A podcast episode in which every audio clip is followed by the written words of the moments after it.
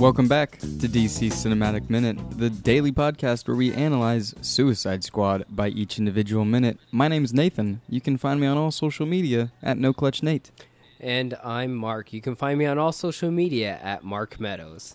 And I'm Sam. You can find me at the Justice League Universe podcast, J L U podcast. And uh, I also have a blog at comic and screen dot blogspot dot com.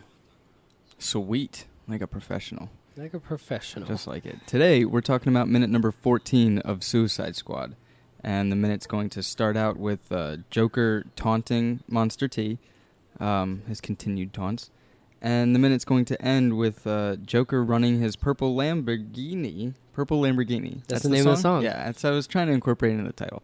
Uh, ending with Joker running his Purple Lamborghini into the Gotham Bay? Gotham River? Gotham Harbor. Gotham Harbor. There you go. Yeah. It's not a bay. It's a harbor. It's a harbor. Yeah. It's because it's the... It's a it's a port. The, a port. Girl on every port. What Arr. is... Wait. Hudson River. It's that's a Hudson? The, that's okay. the real-life equivalent, ain't it? And then Gotham Harbor, Hudson River.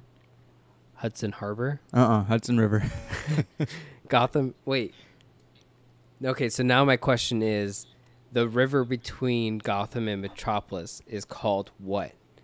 That is my question to you guys. Yeah. Find us on all social media and let us know what the fake name of that river is called, because I'm sure they didn't just call it Hudson River. But um, this minute, the way it starts, it does seem now like it is um, all like a facade. Like, you know, because Harley Quinn right in the very beginning is like, well, you're not interested in me? Don't waste my time then. Like, really, like... Car salesman. Like, yes, exactly. Like, oh, didn't work? All right, we're done. Like, you're, you know, so that really seems to be evidence that Monster T was dead on arrival. Mm-hmm. Um, and even Joker at the end of this moment is like, that's right. And then it, like, immediately kills the guy, which is, like, crazy, wacky Joker thing to do, right? Just immediately turn around. He has a gun ready for this moment, and he just... Like, there's a shot of Joker that's the camera just pointed at Jared Leto. And it seems like the true face of evil, in my opinion, that this is what he's been wanting to do. And, like, that's, we're seeing what he really wanted. Like, the real motivation is shown in that obscure shot that's, like, straight pointed towards, um, towards him in, like, a medium shot with, like, the purple and green tinge on it as well. So it's, like, That was that was reality. That's what he wanted. That's what she wanted, because she was like, all right, that's it. I'm out. I did my I did my car salesman bit. I'm out. Just like a jester, like a theatrical performance. And then before they know it, the audience is being pointed with a gun, and it's over. Mm-hmm. So I am fully in agreement now that this guy was, like, probably dead when that when that hand came into play. The yeah. tattoo. The We gotta, we gotta give it a name. Hand tattoo. All right, cool, perfect. Glad we got there. Um, but yeah, I'll, uh, you guys uh, take it away with your notes about this this final moment of, like, just in the club part before we go into the next bit. Okay, so well, it, uh, maybe it's a transition to the next bit. So I don't know. If uh, I I've, go yeah, I've got a part for this. What Mark was saying. All right, then. go for um, it. Like with the shooting, again, it shows Joker's power, because in other mob kind of situations, the mob boss wants to have some plausible deniability, so he might, like, nod to some henchmen, and then, like, when Monster T goes into the alley, then, you know, something hits him and they kill him off to the side in the shadows. The Joker has so much power and confidence, he can kill him right in front of everybody, and he can do it himself. Like, I'm going to do it directly, you know, instead of indirectly through my henchmen or whatever. So, again, like... This whole this whole sequence that we've been watching, to me, just really establishes, like, wow, Joker is the real deal here. He's got a lot of power and influence, and he's also, like, you know, crazy as a loon, um, psychotic. So that is a nice introduction. Now, a critique might be that this is more of an introduction of Joker than it is of Harley. Like, this is supposed to be a flashback where Waller is giving us, like, some background on Harley Quinn. But as we get into it more... It seems like we're kind of learning more about Joker than we are about Harley. Yeah. Yeah. Which no. is confusing. it It's definitely... Maybe it makes sense when you're, like, just turn your brain off and let me just let me just watch it. This is what I'm saying, where I think there needed to be more restraint. Where it's like we we like that Joker's in it, and we like it a little too much. And then we start going, instead of saying, I mean, we, we even say, we say Joker and Harley Quinn. We're never saying like, oh, Harley Quinn, and then like Joker's, you know, part of her mythos, so he's there. But it's like, you introduce Harley, well, you got to have the Joker in it. It's like, it's only natural that you have Joker in it. It's like, yeah, but you're really stealing the spotlight, kiddo, and I'm going to need you to like take a seat. So that's what I'm saying. Like, we need to restrain it a bit. Like, I understand that we're bringing this to to explain her origin, mm-hmm. but if you get carried away, then people yeah. are going to keep asking for more Joker, and you need to tell people to enjoy just what they get. And if you mm-hmm. think and then, this scene is really filmed from like Monster T's point of view, which means he's mostly like with Joker, because if you think about this part of it, Harley is in the background. And then she gets called forward. She comes in. She says a couple things, and then she's in the background again. And Joker's like the one that's going to kill him. Mm-hmm. Another way of doing this sequence would have been to have a scene that was from Harley's perspective. Like you're you're looking at Harley in the club, and she like sees off in the distance Joker doing something, and then she maybe walks up to it. But you're like with Harley as you go up to it. Instead, yeah. we're with the Joker, and then Harley just gets like beckoned into the scene for a moment. And if if people have listened to our analysis, that's one of our like overall critiques of the movie, is that it doesn't have a strong perspective. It doesn't have a strong like point of view character. I know you guys have talked about how like maybe this is actually Harley Quinn's. It's from mm-hmm. like her mental state that we're kind of seeing. I don't know. Would you guys say the whole movie or just like big chunks of the movie are like from Harley Quinn's mental memories or it's- something? It's big chunks because there's scenes where Harley Quinn, we, we see things where Harley Quinn obviously was yeah, not well, in, okay. and she just wasn't present. So yeah. it's, it's big chunks, um, but through and through, big it's chunks in Little Gotham. Yeah, so yeah. I think I think I think you guys are right about certain chunks that it is kind of tainted by Harley Quinn's memories of things or her perspective on things. But in terms of filmmaking, I don't think that they actually put the camera and like blocked the scenes. Mm-mm. To be from her point of view.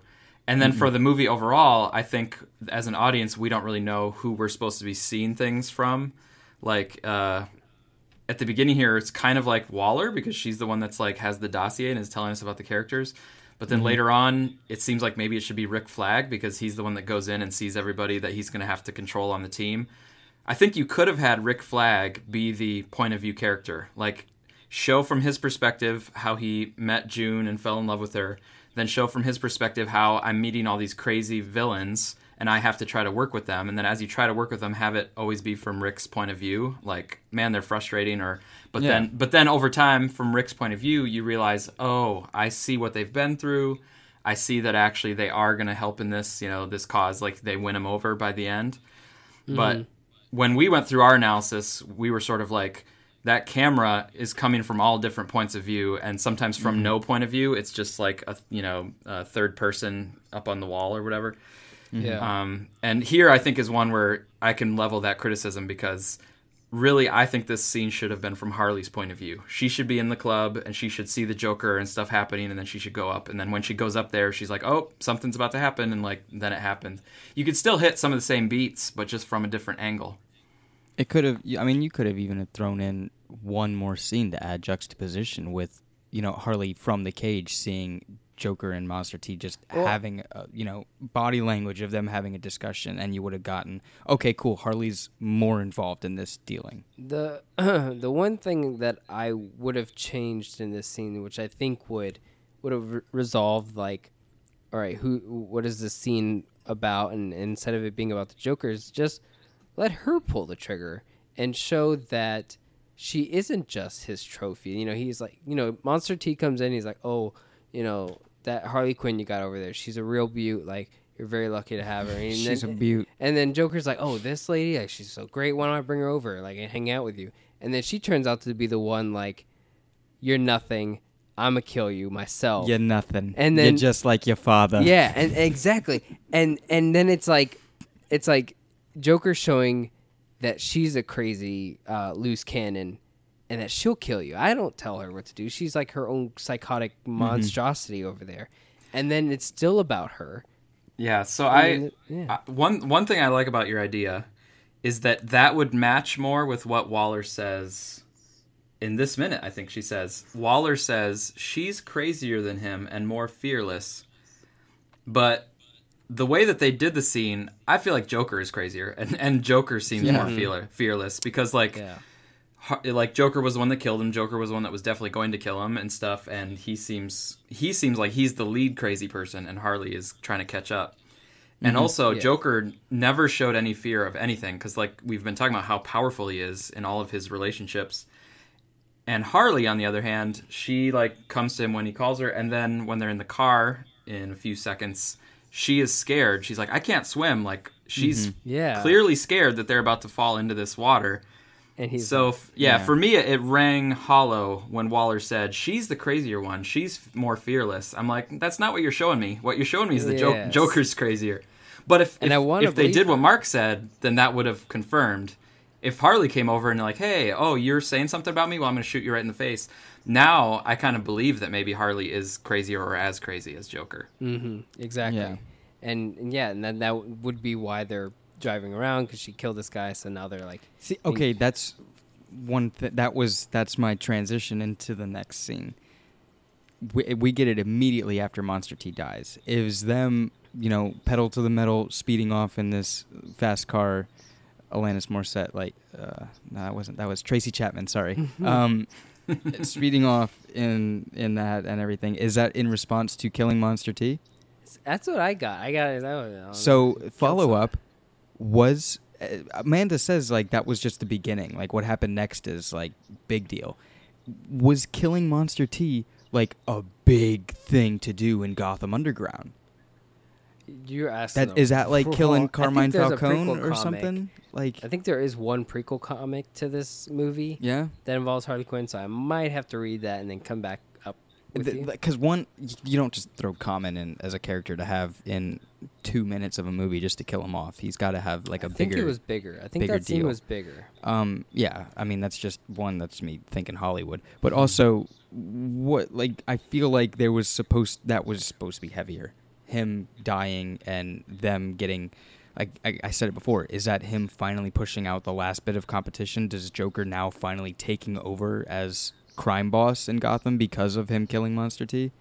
Like we have absolutely no idea who this guy who this guy is. It's just show up, hand tattoo, dead, fast car.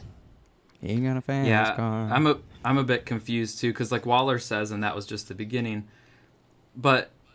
I feel like the car the car chase must be a separate event later, because if she says the Monster T story was just the beginning, and then they get caught by Batman, oh. then there is nothing else. Like yeah, like uh, that Mark was the Heather. ending. That was the ending. That was when she got arrested. Yeah, Mark has. There's a huge thing that we're missing. The whole reason that the Batman is chasing these two. Oh yeah. Okay. So there is that.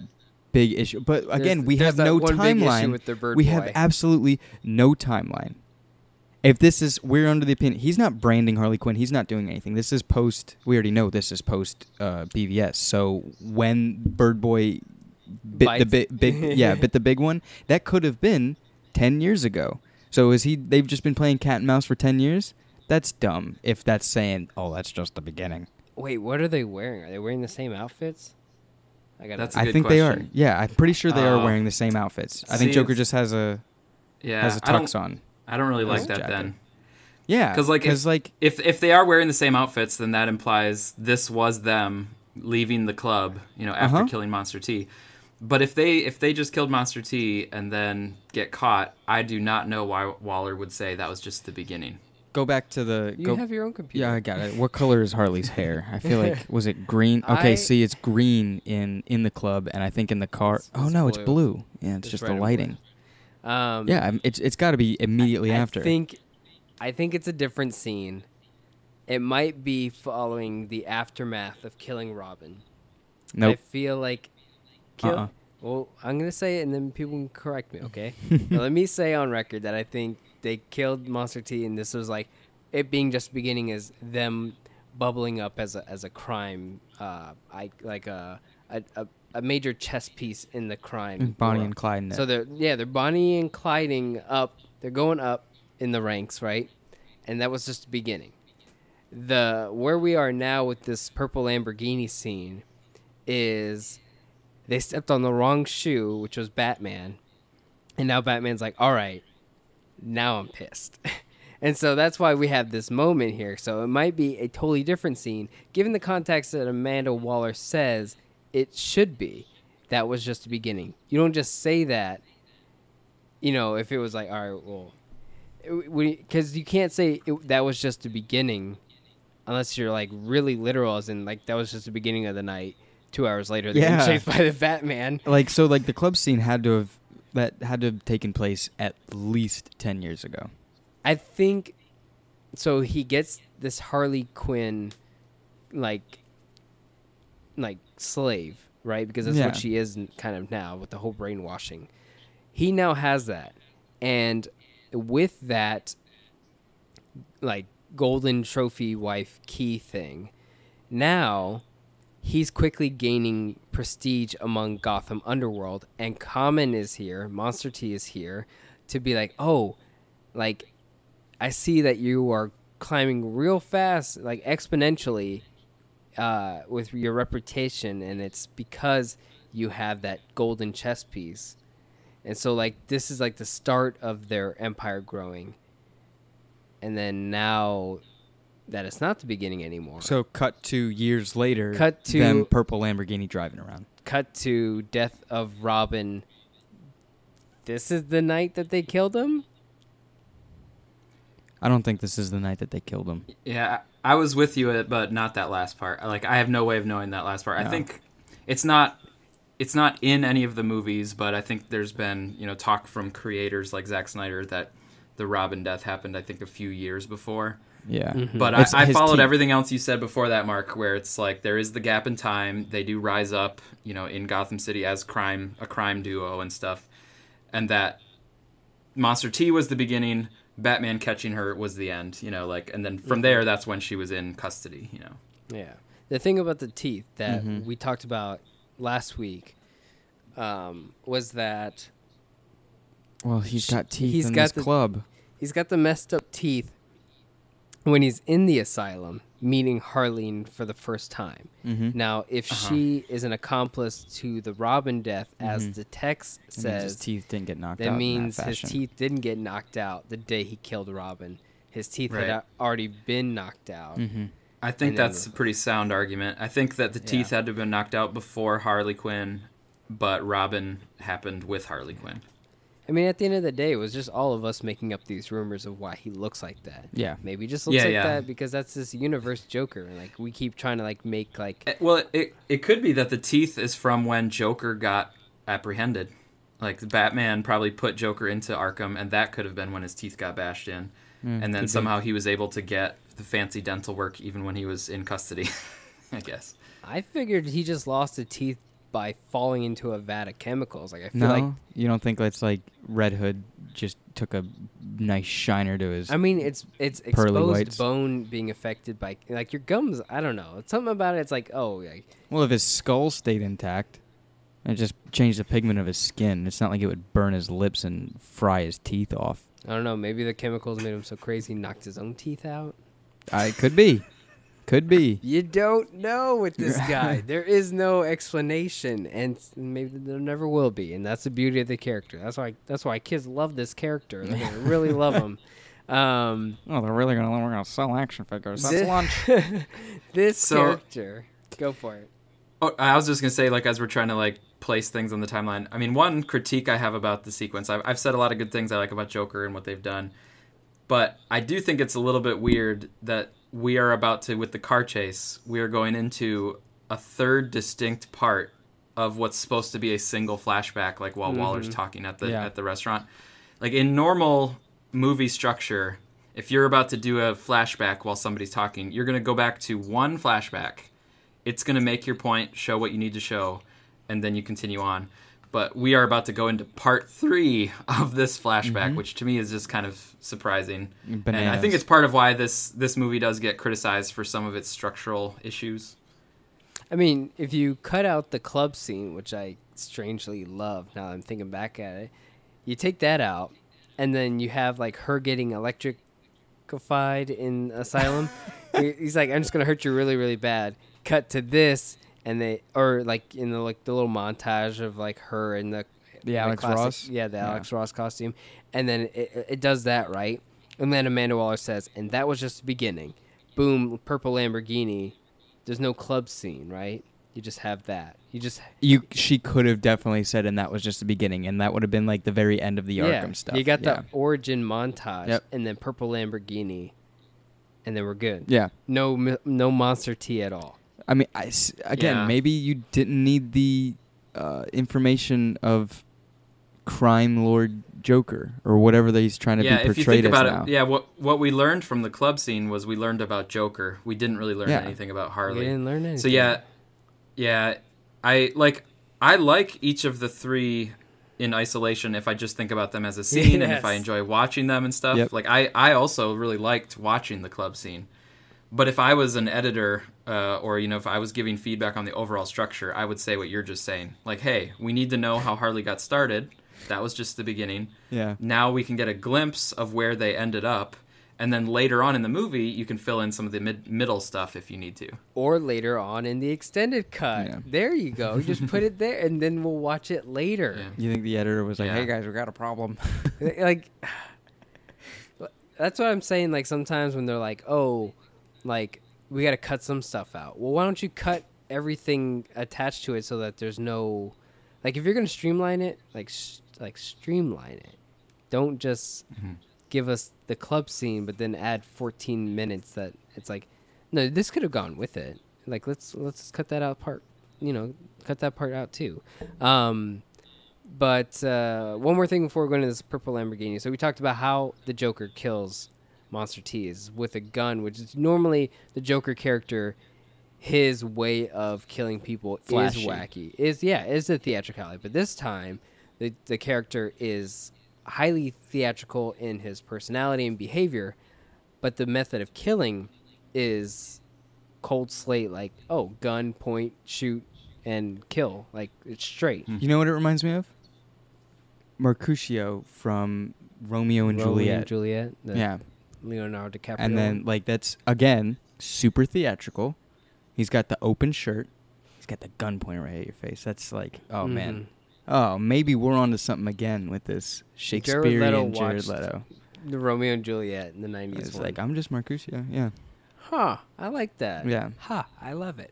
Um, this uh, this Purple Lamborghini uh, scene, to me, it it it feels like uh, like an ode to Batman the Animated Series.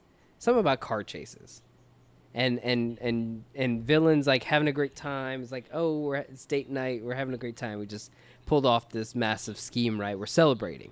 Here comes the Batman chasing after them. It's, like it feels yeah. animated series. I mean, not even just that. I'll make it more general. It just feels like comic book trope.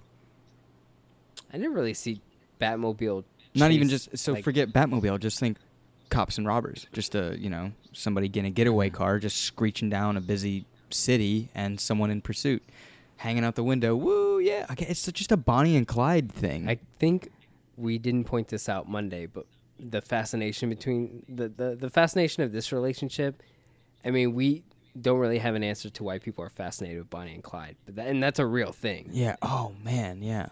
So maybe we need to look into that more. And we need to start having focus groups where like, okay, kids, why are you fascinated with Bonnie and Clyde? Yeah. And so then once we two rebels it, finding each other and exactly. breaking the rules. Mm, we figured it out too easily. We just didn't want to admit it. Can't it. Be that easy, though. You don't, you don't know. Sam, what do you think? I Yeah, I, I know almost nothing about Bonnie and Clyde, so I don't have... So we're stuck on it. So now we're just watching a cool car chase. If you like Bonnie yeah. and Clyde, let us know why you like it. Um, I, I do I do agree with Nate that this this taps into... whether you want to call it a trope or something, but yeah, the idea of, oh, there's the there's the bad guy, clearly, and then the person in pursuit, and then shooting up through the roof, like that sort of stuff. It, you know, that's common cops and robbers kind of thing. Mm-hmm. Yeah. It's good seeing, like, I mean, I remember I remember in theaters. Um, no, no, I didn't see this movie in theaters. So the first time I watched this movie was just the extended edition. I thought you saw it once in theaters. No, I didn't see it at all in theaters. I only watched it one time before this, and it was the extended edition. And I remember watching that and just, of course, every Batman scene, I was ecstatic. I was just like, yes, awesome. But I do remember them, like, the peppering of Batman was done so well. Like, I, we were talking about it again, this third flashback, just watching this minute, or these, you know, minutes fourteen and fifteen, just these two minutes is some of the best. Like, you want just a quick, mm-hmm. oh, you want to check out Batman versus Joker and Harley Quinn? Here's these two minutes. Just watch them. Solid. It's just good. Mm-hmm. You peppered in that Batman so well with just the screeching mm-hmm. Batmobile coming down the street. Instantly, yeah, I'm like, yep, Batman's here. Batman's in pursuit. Yeah, the sound, the sound design with the Batmobile was really good. Uh, and I think the way they filmed the Batmobile looked really nice. Mm-hmm. I thought that was well executed. And I agree, it, it is a fun minute and a half here or so or whatever. And they, they threw in, like, if you're a comic book fan, when Harley says things like, stupid bat, you're ruining date night, that seems like an exact comic type of quote. This that that would be the speech bubble if this was in a comic book. Yeah. This, side note, this Gotham looks beautiful. Was there a different... You, Snyder didn't do anything with... Uh, or, or Larry Fong didn't do anything on this movie, did he? No? I don't Just, think so. I mean, look at the lighting Snyder of this... Snyder did the flash scene yeah. is all, but yeah. Yeah, look at the lighting of this Gotham. This is super Dawn of Justice, like the beginning mm-hmm. streets of nineteen eighties Gotham. Like, look at that, the street lights, and you can tell... You know, it's backlot, but I- I'm loving how this Gotham looks. It's always the the steam coming out of the manhole. Yeah, maybe that's it. Yeah, I've always been and that a, low always, camera angle. Yeah, I've always been a fan of um, it just looking gross and yeah. steamy. Like, I feel like that adds to it. And uh, the Gotham that they created with these two films, Dawn of Justice and um, Suicide Squad, like, to me, we're getting closer to Batman Begins again, because I've always loved that portrayal of Gotham, which was very steamy mm-hmm. and, and gross. And, like, you just, like, look like if you were in there, like, I need to go home and take a shower, because Gotham is, like, disgusting. And that's how it should be. It, it, like, no matter how hard Batman tries, it can't look too clean.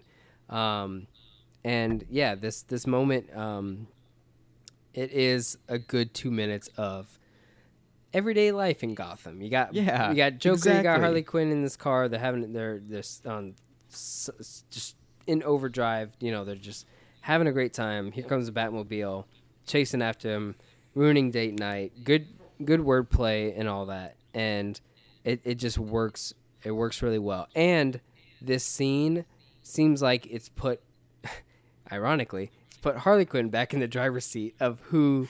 This is about, you know, mm-hmm, it's... But why, though? Just because she has most lines of dialogue? She does have most... Oh, that's... It's easy. It's n- and the scene ends with her and Batman. Like, you know, Joker doesn't matter yeah. later in, in this scene, but Harley is, yeah, is through the whole scene. Exactly. That's exactly why. Because they said, you know, it, as soon as you start giving Joker lines to say in regards to, like, Batman... Oh, crap. Chasing, what do we have to give Harley to say? Like, no, it seems almost yes. like a freak out. No, no. It works because we need her to say the stuff. We don't, like, we need the spotlight to be on her. The more yeah. cuts we put on her for her character to say something, the more she seems in control that this is the character. It's like what we were talking about with the club scene. If more things had been... From her perspective? Had been pointed to her in regards to the scene, then we would have felt like this scene was revolving around her. And that's what they're doing with this scene, and that's why it works in the sense of, please make her the main character, because that's the whole point. She is the main character here, not the Joker. Take a, like, take a seat, you know, like, don't point the camera at him. Point the camera at Batman, Harley Quinn. Joker is there because he created this monster. That's why he's mm-hmm. here. And so this is this is good. It's back on her. She's got the dialogue. And Joker, because he's driving, demands that she takes care of the situation. So he's even putting himself in the passenger seat, which is ironic. Um, and, and that's that's what needs to happen. It's what should have happened in the last scene. So, um, yeah, I think it, it, that's this is her. This is it's about her, uh, and it will be about her. And in tomorrow's minute, in tomorrow's minute, we actually kind of get, like, motivation for Joker finally of why he's even involved in mm-hmm. the story. So, oh man. But fifteen minutes in, yeah, um, the Batmobile is is beautiful. I think we were talking, excuse me, we were talking earlier about the Batmobile, and I like this Batman's. Um, he's not he's not too realistic. The Batmobile isn't fully functioning, like or it's not made to function. It has like a shape of a bat. It looks kind of fantastical, like I was saying earlier. It's like it seems like it comes out of a comic book, and I think that's the beauty in in this universe's Batman is that there's a taste of theatricality, that it's not just, hey, I'm putting on like military prototype armor. Theatricality is key, man. Theatricality is key. And it's like, hey, this guy has a car that looks like a bat because he wanted to look like a bat, yeah, not because I mean, he like, wanted that's to function. It. What explanation do you need? No, and I think we need a we need to get back to that where we say, hey, he wanted it to look like a bat. He didn't want it to be a prototype tank that he painted black. Yeah. So it's a step back from realism and more into stylized, which is what we kind of need to, we're kind of working our way back into. Is stylized realism a thing? It is, it's a spectrum. And so, like, the two won't ever cross? No, it's a spectrum. No? um, but, yeah, I, I have some, some more notes, uh, but it kind of leads into tomorrow, so I don't know if you guys have anything more on this particular minute. Um, it's just God, one of the, I, I think this was probably my favorite moments of this entire movie, minutes fourteen and fifteen. Really? Yeah, I think it was. Um, it's the thing that I remember the most. It was definitely the first thing that I thought about after watching the movie the first time I saw it. I was like, man, that Batman on the car scene was really great. And like it was just that. It was it was the cat and mouse, the already established cat and mouse chase that I gobbled up and wanted more of. Um, like I said, like get, I, I like seasoned Gotham. I like Batman's already been operating for some odd years, and that the, again, Sam said it. This is just, or one of you guys said it. This is just a typical Gotham Saturday night. It's just. I like when Batman doesn't talk. Right, Bat- just, he's just on patrol. He's just screaming that. Oh man, and it's cool because it shows up in the rearview mirror, and it's just. Like, that just makes sense. Joker driving a fast car around, all of a sudden you switch over and it's just Batman in your rear view. It's like, yep, yeah. I, I accept that one hundred percent, no questions asked. That just, that makes sense in my world. I think, I think, yeah, I think you're absolutely right. I think the more that we treat it as, like, this is the norm. That's it. Yeah. yeah. And that Batman will show up uh-huh. and we don't need to have things. And it's not even it's like cooler. He's not doing some crazy Michael Bay, Chris Nolan blown through buildings and stuff. He's just coming down on the intersection. All the lights are red. You know, of course, Joker's screaming through him. But Batman's just like, yep, all right, let me just take this hard right and I'm on him. Yeah. It's like, yeah, I played that game. We were just we were just playing that game. Yeah. Uh, so, it's just beautiful. It, it, it, it makes sense. Yeah, absolutely. Um, the last thing I needed to say uh, before we move on is just uh, about the last scene, but it was in this minute with the You Don't Want No Beef. Uh, you mentioned it briefly, but I just wanted to say, like, another thing I like about the Joker is he has these quotable lines. Um, and You Don't Want No Beef is a good one. I use that with my kids when I'm trying to get them to eat food or when we're talking about dinner. And if they say they don't want something, I'll be like, you don't want no beef? um, but this Joker has a lot of good quotable ones like that, too. Like, the all this chit-chat's going to get you hurt. And, yes, um, I love that one. Yeah, like, I can't wait to show you my toys, I think is one. Like, so I do like the, in this movie that the Joker is not just somebody that's intriguing to watch, but he also has these quotable kinds of things, which also seems like that's an important part of the Joker character. Yeah, I mean, I quote Heath Ledger's Joker all the time. Mm-hmm.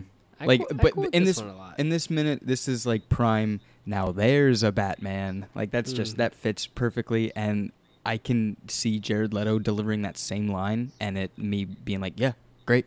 Mm-hmm. I did not. I don't care that he's taking it from, from Heath or anything like that. We're on first name basis.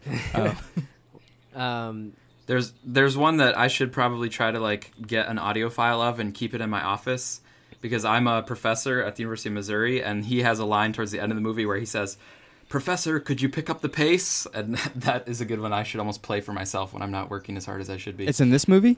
Yeah, it's uh I, isn't it the, the guy with it, the it, when he's when he's deactivating the nanites, I think. Nanobomb guy. Doctor Nanobomb. You remember him?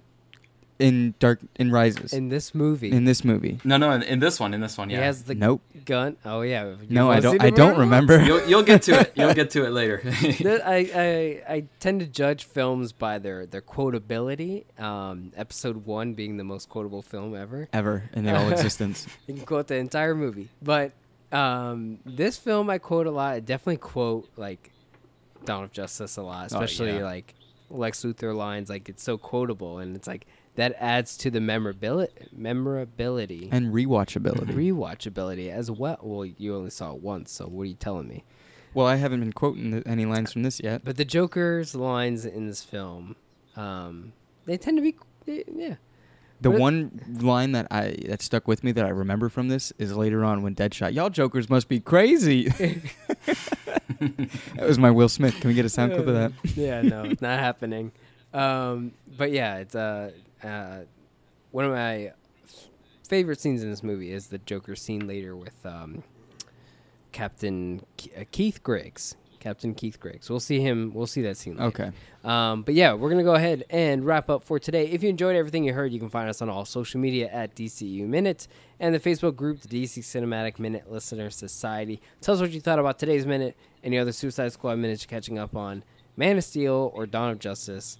Uh, pretty much over four hundred episodes of content, so have at it. It's free. It's there. Just uh, leave us a five-star review. It really helps us out. And we'll catch you guys tomorrow for minute number fifteen of Suicide Squad Minute.